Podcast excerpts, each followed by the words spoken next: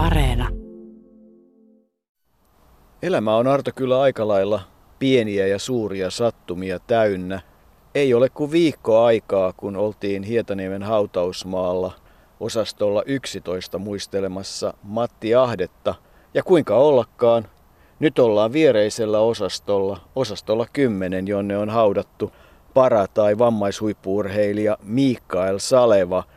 Tämä on muuten ensimmäinen kerta, kun ollaan para- tai vammaishuippuurheilija haudalla. Ja se herättää vähän erilaisia ajatuksia. Mikael Mikki Saleva, hän aikanaan itse sanoi, kun häneltä kysyttiin, että mikä on elämän tarkoitus, niin hän kertoi vastanneensa, että sehän on elämä itse. Se, mitä elämällä on tarjota, oli se elämä minkälainen tahansa. Hän ei ollut katkera siitä, että hän oli vammautunut. Hän oli katkera monesta muusta asiasta, mutta ei siitä vammautumisesta. Muistan, kun 80-luvulla vammaisurheilu alkoi tavallaan niin kuin tulla julkisuuteen enemmän Suomessa ja minäkin siitä kirjoittelin sitten jossain vaiheessa, koska huomasin sen, että ihmisten suhtautuminen, meidän tunneihmisten, suomalaisten tunneihmisten suhtautuminen vammaisurheiluun oli jo siihen aikaan, siihen oli paljon mukana sääliä ja säälissähän aina mukana syyllisyyttä, jota ei toki pidä kulkea. Eihän se ole kenenkään syy, jos ihminen vammautuu. Se on vaan niin kuin sanoit, sattuman tai jonkun muun oikun summa.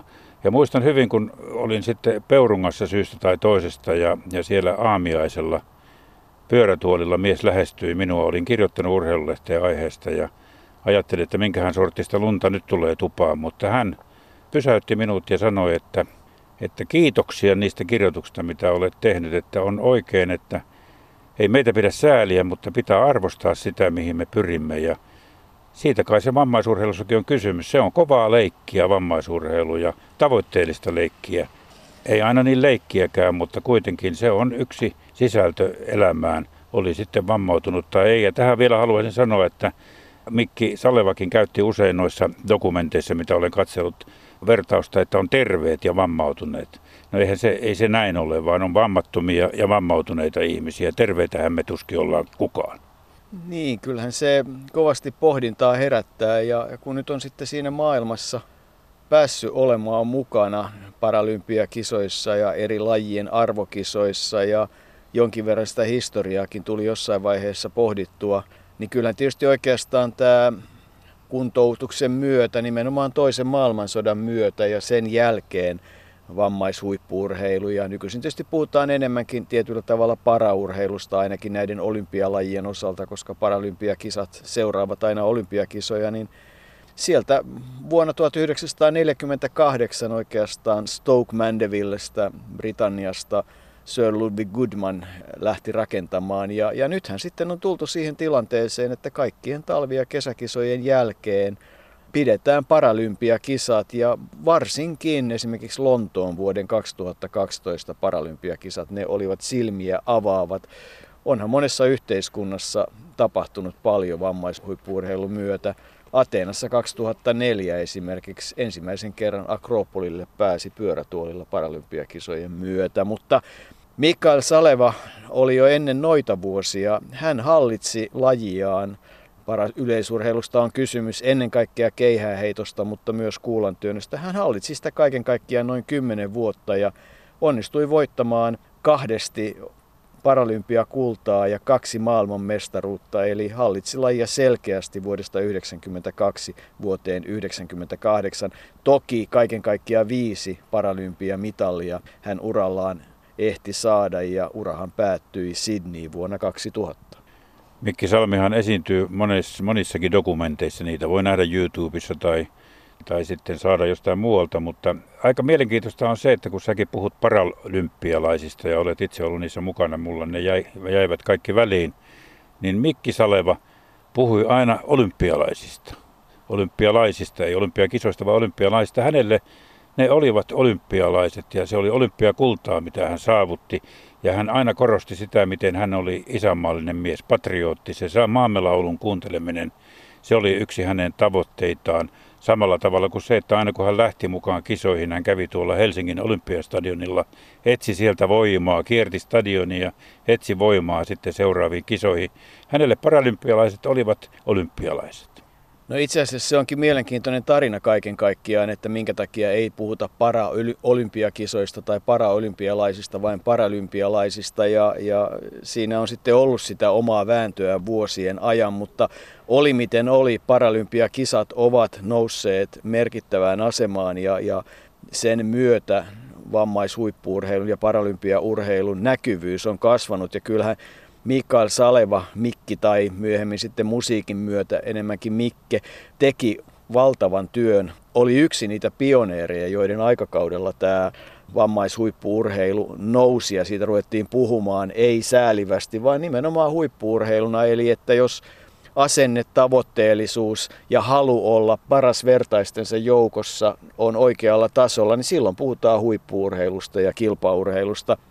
Mikael Salevahan syntyi 11. päivä maaliskuuta 1964 ja 27. helmikuuta 2020 55-vuotiaana pitkäaikainen sairaus uuvutti viimeiset vuodet vuodesta 2012 saakka. Ne olivat kovaa aikaa. Siihen liittyi paljon leikkauksia, tulehduksia, elimistö oli todella kovilla ja kyllä läheiset miettivät, että miten hän niinkin kauan sitten loppujen lopuksi jaksoi, mutta, mutta sisukas kun oli, löytyi sitten lopu, lopulta kotoaan Espoosta, oli sinne menehtynyt, mutta sairaus hänet nimenomaan uuvutti.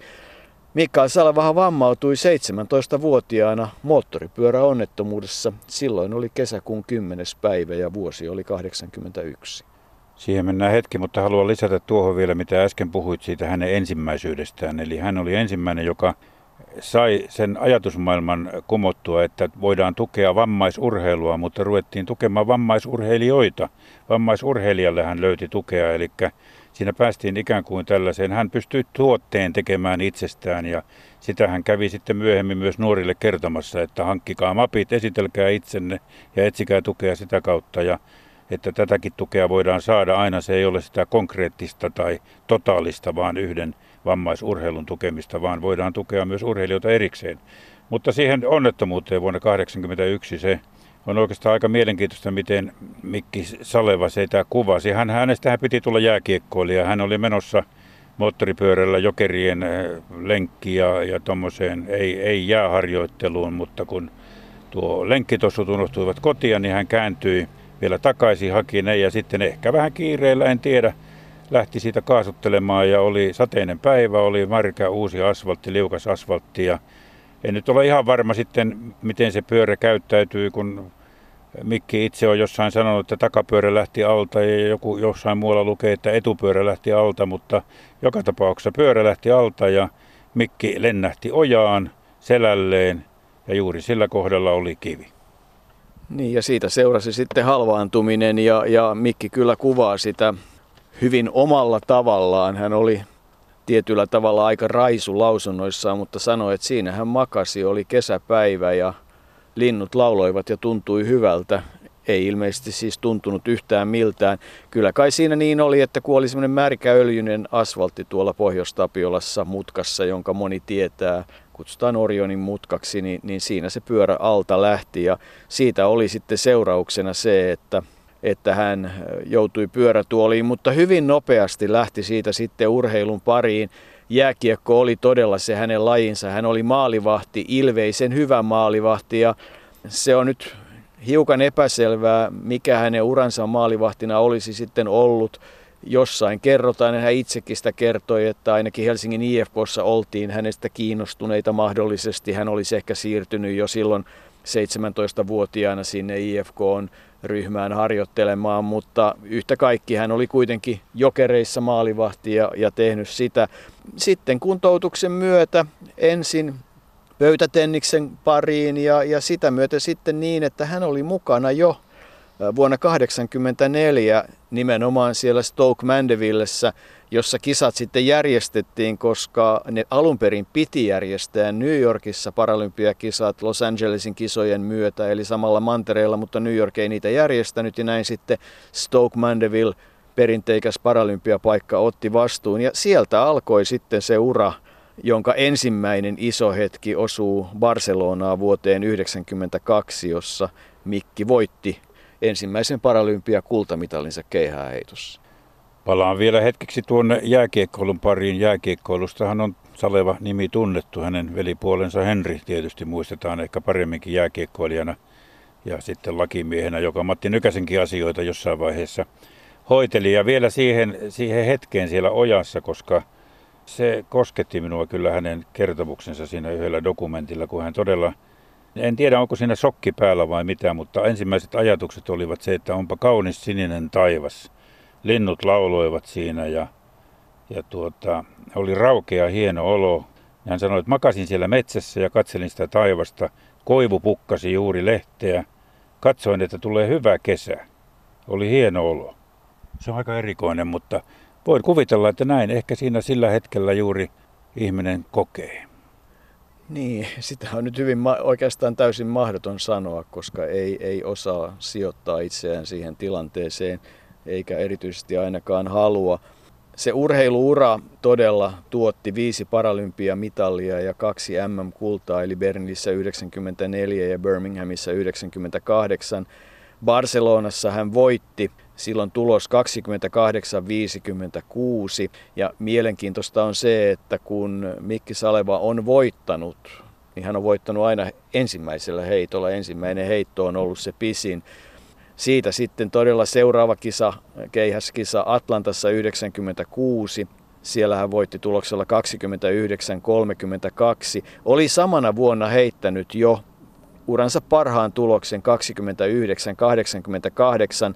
Pihtiputalla se tapahtui ja, ja se oli kaksi senttiä yli sen aikaisen maailmanennätyksen, mutta sitä ei koskaan maailmanennätykseksi hyväksytty, koska niitä kilpailuja ei ollut merkitty kansainvälisen liiton kalenteriin ja taitaa olla niin, että kansainvälisen paralympialiiton kalenterissa vain arvokisat ovat niitä, joissa pystyy maailmanennätyksiä tekemään, mutta siihen mennessä kukaan ei pyörätuolista ollut tai heittotuolista heittänyt keihästä pidemmälle luokassaan kuin Mikael Saleva.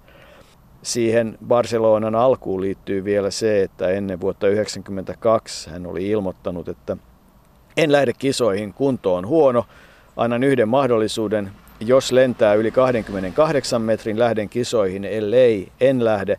Suonejailla SM-kisoissa keihäs lensi 28.02.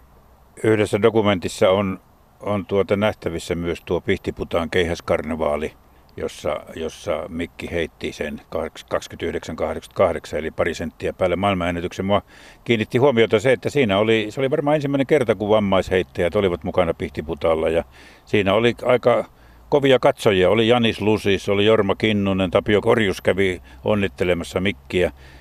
Silloin ikään kuin tuli minulle mieleen se, että siinä on nyt sitten tietyllä tavalla keihäslajina niin kuin levittäytynyt todella niin kuin kaikkialle. Sitä voi harrastaa kuka melkein lähestulkoon, kuka haluaa. Ja, ja Mikki oli kyllä hyvä esikuva monelle heittäjälle. Ja, ja, ja se ennen kaikkea minun kiinnitti huomiota, että siinä oli tämmöisiä voittajia. Ja kaksi olympiavoittajaa, Janis Lusis, Tapio Korjus ja sitten olympia hopeamitalisti Jorma Kinnunen, jotka tavallaan kunnioittivat sitä kovaa työtä, mitä Mikki Saleva oli tehnyt. Niin itse asiassa tämä Pihtiputaan tarina lähtee vuodesta 1993, jolloin heittäjät sen Barcelonan jälkeen ensimmäisen kerran kokoontuivat. Ja silloinkin Janis Lusis oli mukana. Jorma Kinnunen ja Tapio Korjus todella jo silloin 93 olivat aloitteellisia ja muun muassa Seppo Räty lahjoitti varoja jotta saatiin aikaan tämmöinen vammaisheittoa edistävä rahasto ja sillä hankittiin muun muassa heittotuoleja ja ja kyllähän sitten muun muassa Marko Hyytiäinen tuli valmentajaksi ja, ja valmensi itse heittäjä Mikael Salevaa, joka sitten myöhemmin on ollut mukana Tiina Alaahon, Rauno Saunavaaran valmentajana ja on tainnut sitten Markku Niinimäkeäkin opastaa niin, että, että se traditio on viety eteenpäin, mutta sieltä 93 Pihtiputalta se alkoi. 96 siitäkin oikeastaan siitä Atlantasta on, on tehty dokumenttia ja ennen kaikkea kuvataan aika lailla sitä, että miten keihäskisan jälkeen kaikki ei mennyt ihan nappiin. Eli meni myöhään yöhön, kun Mikael Saleva oli doping-testissä ja seuraavana päivänä oli sitten kuula kilpailu ja hän oli aivan ylirasituksen vallassa, oli siinä kuulassa viides ja Atlantahan päättyi aika lailla traagisesti, koska Mikael Saleva sai siellä sydänkohtaukseen ja joutui sitten sairaalaan, jossa vietti päiviä. Niin, on sanottu sitä, että siinä tavallaan niin kuin sen aikainen joukkojen johto kyllä laiminlöi Salevaa. Jätti yksin sinne, sinne doping-testiin, joka tuotti vaikeuksia. Ei tullut kultakusta, kuten hän itse siinä dokumentissa sanoi. Ja, ja oli kuuma ja oli lämpöä, oli paha olo ja kaikkea, eikä saanut nukuttua sitten. Ja kuulla meni, kuten meni, hän oli viides ja se sydänkohtaus, niin siitäkin on sitten, miten hän makasi siellä lääkärit. Kyllä hyvin hoitivat häntä ja joku suoni siellä oli tukkeutunut sydämessä. Ja ilmeisesti se sydänkohtaus oli sitten oire siitä, että sydän saattoi hänellä olla se elin, joka sitten lopulta petti myös 55-vuotiaan. Niin ja oli kai se sitten jollain tavalla perinnöllistä, koska isä Helge, hän menehtyi myös kun sydän petti ja, ja se oli ilmeisesti sukurasite. Jo 88 Soulissahan Mikael Saleva sai keihässä hopeaa ja hopeaan myös päättyi sitten ura Sidnissä ja siitä hän on jonkun verran katkera, mutta siitä Sydneyin valmistautumisesta on aika laillakin haastatteluja löydettävissä Ylen arkistoista. Ehkä on syytä tähän väliin kuunnella, kuinka vakavasti ja kuinka tosissaan Mikael Saleva sinne Sydneyin valmistautui. Jarmo Nuotio hänet tapasi. Kyllähän tämä on ollut jo pitkä prosessi, että se on yleensä aina se olympiadi, mutta sanotaan, että nyt Sydneyn kisoihin on jo tehty yli vuositöitä ja tässä nyt hiotaan sitä sitten, että, että kyllä tämä on ollut, projekti Sydney on ollut kaksivuotinen periodi. Ja tässä mennään nyt, että nyt on tammikuuta ja tällä hetkellä submaksimaalinen voimakausi. Tässä on nyt ollut syksyllä 12 viikon peruskuntokausi ja, ja sitten tehtiin staattinen voimakausi. Siihen nyt on siirrytty tähän submaksimaaliseen ja tästä homma jatkuu eteenpäin sitten aina jaksotettuna. Että se mikä on nyt ollut onni tänä vuonna ja, ja kiitos siitä on, että on saanut harjoitella täysin terveenä ilman urheiluvammoja ja nousujohteisesti. Missä vaiheessa varsinainen kilpailukausi sitten alkaa? Mä luulen, että mä en varmasti heitä kovin montaa kilpailua koko kesän aikana. Sinne haetaan vaan sitä kirkkainta kruunua sitten sieltä lokakuun 18-29 väliltä. Mä puolustan sitä Atlantan voittoa, mutta mulla on siellä nuoria hyviä haastajia ja se miten tuntuma pysyy, niin kyllä mä luulen, että tota vapaa on sen verran viskottu, että kyllä se sieltä löytyy. Mun, mun juttu on yksinkertaisesti siniristilippu ja se on Suomi ja, ja mä teen duuni puhtaasti patriottisessa mielessä ja, ja ensin tulee Suomi ja sitten tulee Saleva ja yhteistyökumppanit ja tukijoukot, että eh, mä en urheile yleisölle varsinaisessa sanan merkityksessä. Niin, Sydneyn keihäskisa 2000. Thomas Bradal, tanskalainen, se voitti, heitti maailmanennätyksen 30-37. Mikael Saleva ei sitä koskaan virallisessa kilpailussa tuota 30 metrin haamurajaa puhkaissut. Saleva sai hopeaa alun perin kilpailun jälkeen. Hän oli kolmas, mutta yhdysvaltalais heittäjä hylättiin ja sitten tullaan aina siihen hankaluuteen, mikä vammaishuippuurheilua tietyllä tavalla riivaa. Eli jatkuvasti puhutaan luokista ja luokittelusta ja kuka missäkin, mihinkin luokkaan kuuluu, mikä sen vamman aste on. Ja ikävä kyllä, vammaishuippuurheilussakin on pelattu sitä peliä, että, että on haluttu päästä ikään kuin vaikeampi vammaiseen luokkaan, jossa menestyminen olisi helpompaa vammaishuippuurheilussa kaikki eettiset ongelmat on ihan samanlaisia kuin vammattomienkin urheilussa.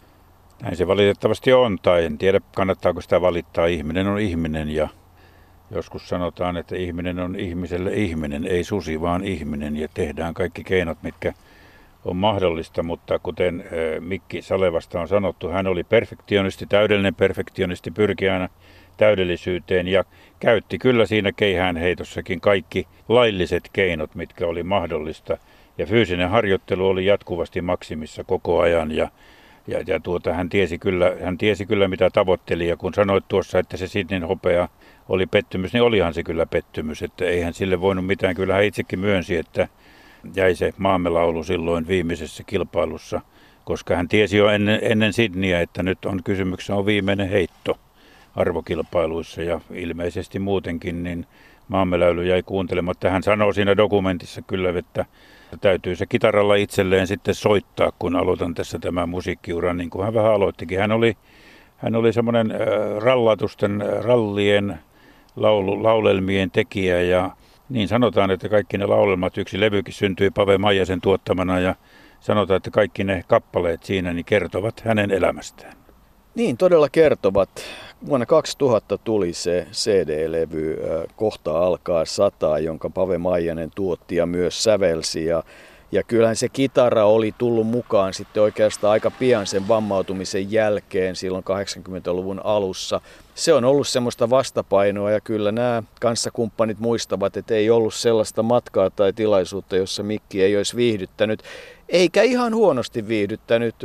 Kuuntelin itse asiassa semmoista valoa ikkunasta ohjelmaa, jossa häntä haastateltiin ja, ja jossa hänen musiikistaan puhuttiin. Ja siinä sitten muutamia kappaleita soitettiin ja kyllähän niissä semmoista Stadin kundin, voisiko sanoa raakaa herkkyyttä niissä kappaleissa oli. Ja kyllä se musiikki oli hänelle todella tärkeä vastapaino myöntää myös sen, että häntä jännitti. Teki jonkun verran keikkoja kitaran säästyksellä ja, ja tämmöisiä trubaduurikeikkoja, mutta että ne häntä kyllä jännittivät. Mutta että kyllähän Mikael Salevan merkitys parayleisurheilulle, paralympiaurheilulle ja vammaishuippuurheilulle tulee ennen kaikkea sitä, että juuri näiden dokumenttien myötä ja kolmenkin TV-dokumentin ja haastattelujen myötä, niin, niin hän nosti asioita esiin ja puhui vammaishuippuurheilun puolesta. Ja, ja hän oli myös Tanja Karin myötä vuonna 1998 ensimmäisiä, jotka saivat opetus- ja kulttuuriministeriön urheilija-apurahan. Tänä päivänä siitä asiasta ei paljon keskustella kyllä. Leo-Pekka Tähdin ja kumppaneiden apurahat ovat itsestään selviä, mutta Mikki oli siinäkin asiassa pioneeri. Niin, siinä Mikkihän oli myös aika rosoinen ihminen. Niissä dokumenteissa käy hyvin esille se, että miten kirosanat olivat kaikki hallussa ja, ja aika, aika tuotamoinen, voisi tietysti sanoa niinkin päin, että aika monen taidon osoitus oli se, kun hän soitti kitaraa lauloa ja koko ajan tupakka roikkui huulessa putoamatta, joka ei sentään varmasti ihan helposti keltää onnistu, mutta eihän se tietenkään – mitään hyvää mainosta ole mikille eikä musiikillekaan. Ja alkoholi tuli sitten myöhemmin vahvasti kuvaan mukaan ja se tuotti sitten tämmöisiä samantaipaisia purkauksia, niin kuin monesti Suomessa on urheilijoilla koettu, että viinapäissään väkivaltakin tuli kuvaan mukaan kavereiden kanssa ja tapahtui kaikenlaista ja kuitenkin sitten taas ilman alkoholia hän oli mitä sydämellisin ihminen, joka jaksoi kantaa huolta nuorista vammaisurheilijoista ja nuorista ihmisistä yleensäkin, joten hän oli myös hyvin, hyvin tietyllä tavalla mustavalkoinen ihminen. Oli mustavalkoinen ihminen ja valtava tunneihminen, jolle se isänmaallisuus oli tärkeitä. Sirpa Puolison kanssa hän avioitui vuonna 1989 ja, ja sitten 1996 he erosivat. Mikki muutti siinä vaiheessa sitten Ouluun tai itse asiassa 1995, jossa sitten Kiimingin jäälissä asui varsin pitkään ja harjoitteli siellä. Oli hyvät harjoitusolosuhteet. Timo Heikkinen siellä piti asioista myös huolta. Ja, ja sitten tietysti yksi tärkeä paikka Mikki Salevalle tai Mikael Salevalle koko elämän ajan oli se Kirkkonummen mökki, joka toimi harjoituspaikkana. Siitäkin on dokumentissa kuvia. Siinä on semmoinen sopivan mittainen ruohoalusta, jossa hän heittää ja ja koira valvoi harjoituksia. Aina oli mukana koira elämässä. Se oli Mikille tärkeä asia. Ja, ja kyllähän siellä sitten siellä Kirkkonummen mökillä saivat muutkin vammaisurheilijat harjoitella. Rauno Saunavaara muun muassa, joka myös urallaan sai kaksi parahopeaa ja yhden pronssin, heitti kovemmasta ja oikeastaan vaikeammin vammautuneiden luokassa ennätyksekseen 26-79 Ateenassa 2004, niin se kertoo, miten Mikki auttoi häntä aika paljon, järjesti varusteita ja, ja tarjosi harjoitusmahdollisuuksia ja valmensi. Et, et kyllä Mikael Saleva niin kuin monessa ehti olla mukana ja, ja nosti sitten todella sitä vammaishuippuurheilua niin, että kun Leo-Pekka Tähti, Markku Niinimäki, Anna Andakota ja Tiina Ala-aho Mariana Väre, Henri Manni, Aleksi Kirjonen, siinä muun muassa niitä nimiä, jotka sitten Mikin aikaan ja hänen jälkeensä ovat vammaishuippuurheilussa menestyneet. Ja, ja kyllä esimerkiksi Leopekka Tähdestä kyllä varmasti Suomessa voi sanoa, että miltei kaikki Leopekka Tähden tuntevat ja sitä työtä nimenomaan Mikael Saleva oli aikanaan sitä polkua tekemässä. Hymyilyttää, kun puhuit tuosta koirasta siellä kesämökillä ja kun keihäs lensi, niin koira tosiaan meni aina perässä ja tuli sitten, ei toki niitä keihäitä kantanut sieltä pois, mutta kävi aina katsomassa, mihin, mihin ne tippuivat. Ja oli pötkelö nakki koira, niin kuin hän itse kuvasi, sitä oli tuommoinen veilsiläinen. En nyt tarkkaan kuullut, mikä rotuinen oli, mutta semmoinen vähän samanlainen kuin mitä nuo korkit on Englannin kuningattarella, mutta sellainen siinä juoksi ympäriinsä ja keihäs lensi ja koira kävi ja tuli takaisin kertomaan, että siellä oli, ehkä se ilmoitti mitään, en tiedä, mutta varmasti oli tärkeä seuraavainen siinä vaiheessa. Tuossa tuli jo jossain vaiheessa esille, että oli olemassa myös tämmöisiä katkeria hetkiä Mikki Saleva elämässä ja yksi asia, mistä hän varmasti oli, koska hän oli isänmaallinen, hän oli patriotti, kuten hän monta kertaa, siniristilippu oli hänen juttunsa, niin yksi asia, mikä tässä vammautumisessa varmasti oli hänelle vaikea, oli se, että hän ei koskaan päässyt käymään armeijaan.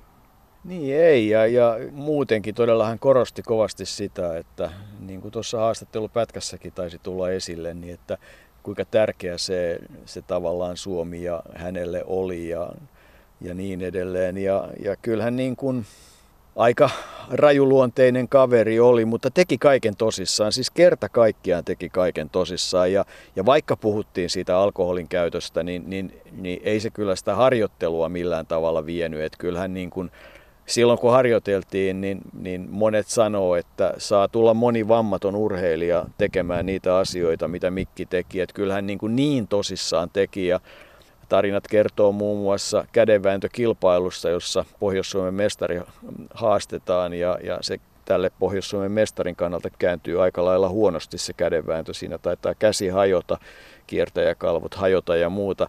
Mikki penkistä kuitenkin 150 kiloa nosti ylös ja, ja muuta vastaavaa, että voimaa oli kuin pienessä kylässä. Ja, ja kyllähän sitten musiikkiin suhtautui tosissaan ja yksi semmoinen, mikä hänelle oli sitten myöhemmin tärkeää uran jälkeen oli se, että hän räpläsi tietokoneiden kanssa viruspoistoja ja muuta sellaista. Perfektionisti, paneutui kaikkeen täysillä, kaikkeen siihen mihin ryhtyi. Loppuaika, niin kuin sanoit, oli, oli sitten varmaan todella tuskallista, koska hänelle tuli takapuoleen haavauma, joka ei tahtonut sitten millään parantua. Hän oli saattoi olla viikkotolkulla sairaalassa mahallaan, kun ihosiirroilla ja muilla yritettiin sitä korjata. Ja kun se sitten jossain vaiheessa saatiin sellaiseen kuntoon, että hän pääsi kotiin, niin sitten tämä remuaminen, joka aina sitten kuitenkin kuului ja tuli mukaan, niin se aukesi pienestäkin asiasta ja elämä muuttui taas vaikeammaksi. Ne ovat asioita, jotka varmasti olivat myös johdannaisia tästä vammautumisesta, mutta kuten hän sanoi, elämä on sellainen kuin minä se tarjotaan. Niin Mikael Salvasta riittäisi kyllä kerrottavaa, monenlaistakin kerrottavaa ja tuntuu, että vaan vähän raapastaan pintaa, kun yritetään kuvata sitä hänen maailmaansa, mutta oli miten oli. Täällä Hietaniemen hautausmaalla on hänen viimeinen leposiansa. Hän oli itse ilmoittanut hyvin tarkasti, miten kaiken hautajaisten osalta pitää tapahtua. Hän ei nimenomaan halunnut sellaisia.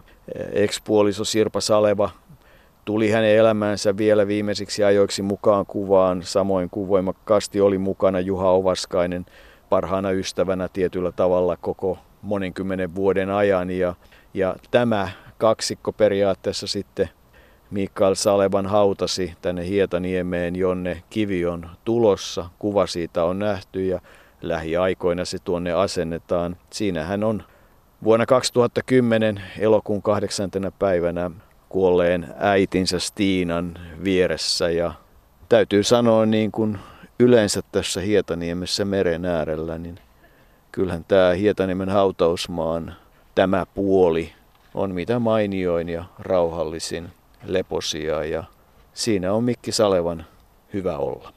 Mikael Helke Leo Saleva. Voidaan sanoa, että hän oli vammaisurheilun ensimmäinen lipunkantaja.